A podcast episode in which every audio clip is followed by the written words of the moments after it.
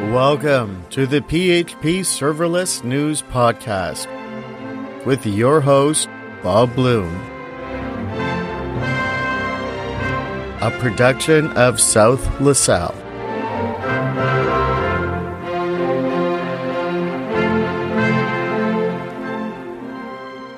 Welcome to my inaugural episode of PHP Serverless News. PHP Serverless Market Size. Today is Wednesday, March 1st, 2023.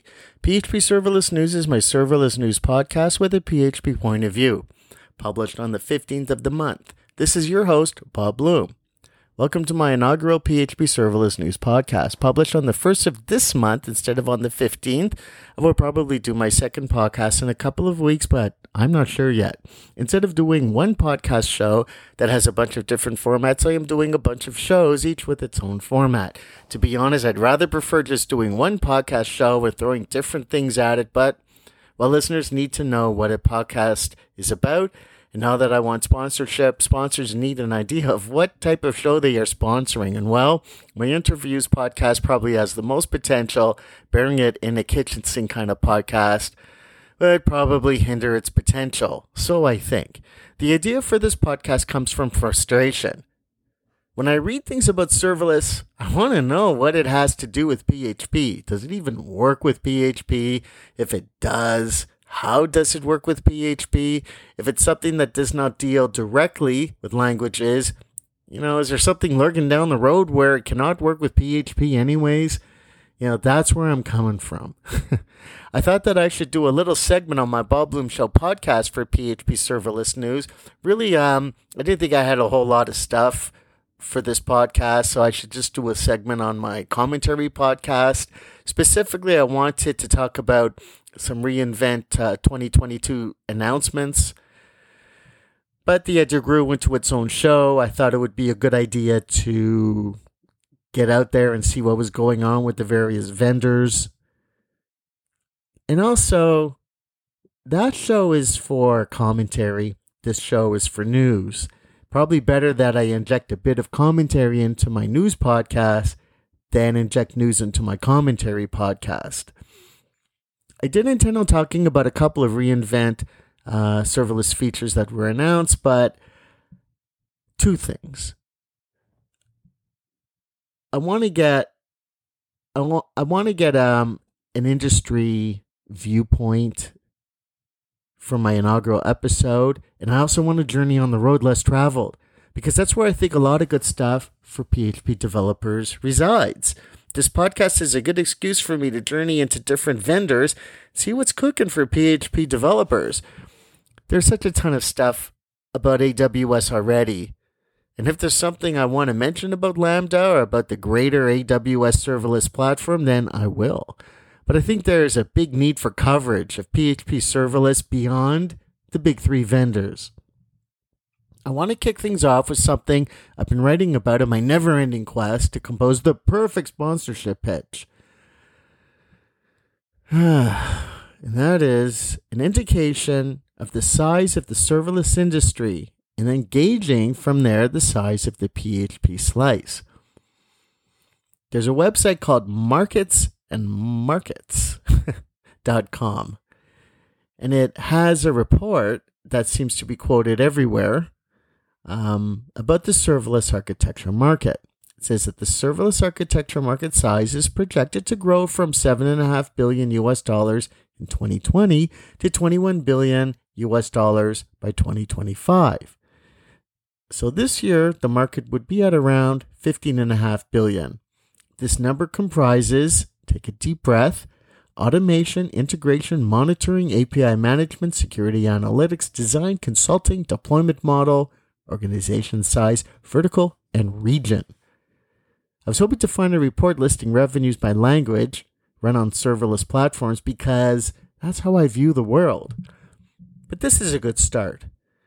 I just interpreted 15 billion as being total revenue derived from all languages. Hey, that's great. well, I assume that ultimately a language is going to be run on serverless on a serverless platform, so all that money to get that code onto that platform, all the money spent to run that platform, that language on that platform, all the money spent to operate that language on that platform. You know, it's all about the language. And in total, it's 15 billion. So, what is PHP's slice of that pie? Point number two of the 2022 Datadog State of Serverless survey has a chart of the top languages used in Lambda functions. And what a surprise, the native Lambda languages dominate. Purely a coincidence? There is no non native Lambda language on the chart. Python and Node.js are the most popular languages by far. So taking that chart to represent the entire industry is that's what I'm doing. So pick a number. What does dominant language really mean? 90%, 80%, 70%. I'm really going to lowball things and just say 99% of the market is dominated by the native languages. And that would only leave 1% of the total market uh, represented by the non native Lambda languages. So that's only $1.5 billion US this year. What is PHP's share of that non native uh, language segment? I think it's about 10%. I'm going to choose 10%, and that makes it 150 million. Of the 150 million, I'm thinking a third, a quarter is actually from charges and fees to run the language, and the rest is salaries, wages, consulting, monitoring, whatever. The conclusion that I come up with is that out of billions, PHP is tens of millions. And is this the state, the permanent state of PHP in the serverless sphere? It's just a marginal language in serverless? I I think that there's a big potential, a huge potential with PHP serverless. I think things are going to change. I think that serverless technologies are going to expand how PHP devs code. Serverless technologies differ amongst different vendors. What we call serverless is not fungible like traditional cloud servers. Different types of serverless vendors will fulfill different use cases. I think that we will see new ways of using PHP enabled by new variants of serverless platforms, which is why we need to keep an eye out on the road less traveled. Interestingly, the serverless architecture market report lists company profiles in its table of contents. To me, it is a signal, an indication that have to have a wide, broader view of the serverless industry beyond the big three. Even though it does list the big three, and it lists IBM, which never comes up, Oracle, Alibaba, Cloudflare, NTT Data, Rackspace, TIBCO Software, StackPath, Auth0, a bunch more. Stackery's in there too. So it's a list, eh, but it's a dated list. Looking back, it's a very dated list. I note that Twilio's not on this list, and Twilio is definitely on my list. The JetBrains 2022 survey of the State of Developer Ecosystem survey whew, seemed to come out a bit late, but better late than never. I took a very quick scan of the survey when it came out, and my original impression, my initial impression, was PHP has become a language of Laravel monolithic web apps. Quite the generalization. I decided uh, it would be interesting or perhaps embarrassing to take another look at the survey in real time as I compose this section of my podcast, so that's what I'm doing. I'm on the PHP page. Which PHP frameworks and platforms do you regularly use? I've got in the habit of checking if the percentages total 100. Most of the time they do not, and they do not with this question. So devs use multiple frameworks. 10% use nothing. That said, 58% said Laravel, 24% Symfony. These frameworks are each below 10%, CodeIgniter, Yii, Slim. And that is it for the frameworks, except that they threw in WordPress as a framework. Come on. Oh, the question does say platforms. I guess that's the way they could include uh, WordPress in it. I use WordPress more than I would want to admit for a very wonderful legacy consultant.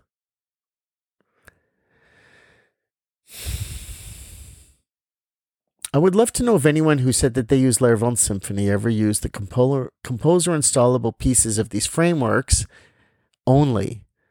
And I guess exactly how it is that they use Laravel, categorize it as installer, composer installable packages only, or as fully mounted uh, frameworks.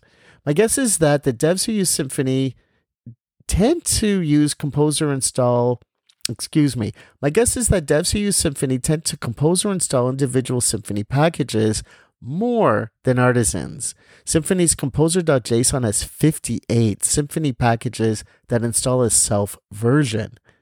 Most of these packages are in the components folder, each with their own composer.json.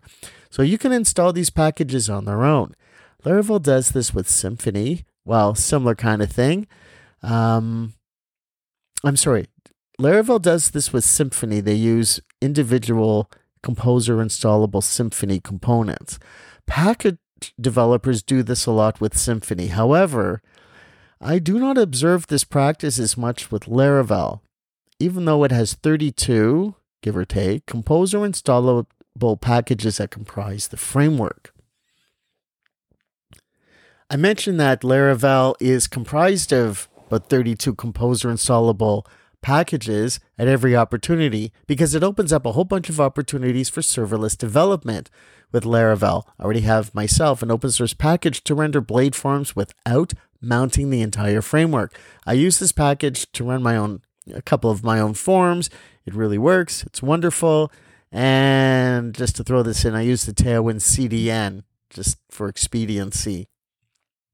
Originally, I wanted to know if I could run one off forms to launch backend podcast processes with quick and dirty blade forms running on Lambda. And that's how that started. And it, the answer is yes.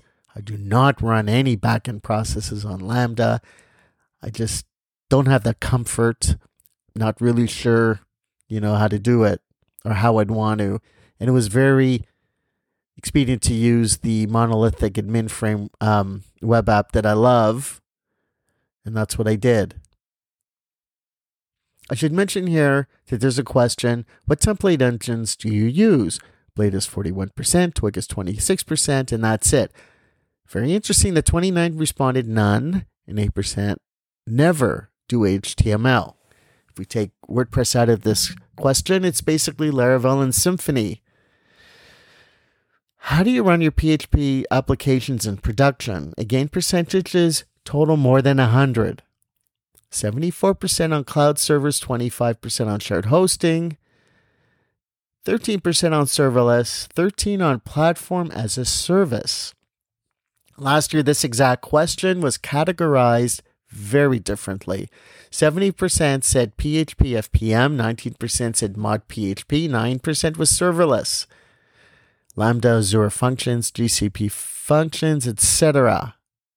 6% other, 16% unknown. I think that this is an amazing change in categorization.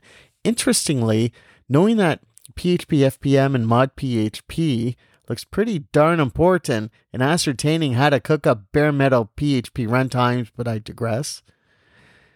This year's categorizations are conceptually better, in my opinion. 13% use serverless, which is almost a 50% increase from last year. Note that some platform as a service, which is exactly the same percentage as serverless, 13% offers serverless functions.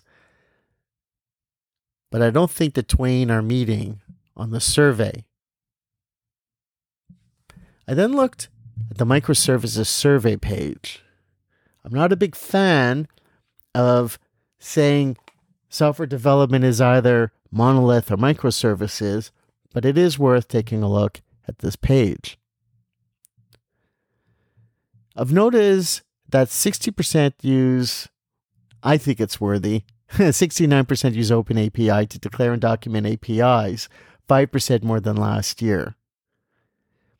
How do you organize version control for services? 60% use multiple repos, 35% use one, 5% don't know, And that adds up to 100. And that caught my eye because something like this came up at a recent meetup. Now, the last question is really the one I'm looking for. Which language do you use to develop microservices? You know, take a little guess. What do you think it is? What did that Datadog survey said? Number one is Java at 34%. Python is next at 14%. Go is third at 12%. These are native languages, right? PHP is listed at 4%. Where was PHP last year? The question is what language do you use to develop microservices? This year was 4% for PHP. What was PHP's percentage last year? Are you sitting down? It was 20%. This decline is what caused me to wonder if PHP is just becoming a monolith language of Laravel development. I think this is quite the emotional reaction more than anything, but it gave me pause to think. I wanted more of a bird's eye look at PHP in this inaugural episode of my PHP serverless news, just to kick things off. Thank you for listening to my inaugural PHP serverless news podcast, PHP serverless market size. The next episode is probably March 15th. You have been listening to a South LaSalle production. Opinions expressed are not necessarily those of South LaSalle, Bob Bloom, nor of the organizations represented. Links and materials discussed on air are available in the show notes for this show. Information contained herein have been obtained from sources believed to be reliable, but are not guaranteed. Podcasts are released under copyright, rights are reserved. Email correspondence to the attention of Bob Bloom at bob.bloom at lasallesoftware.ca.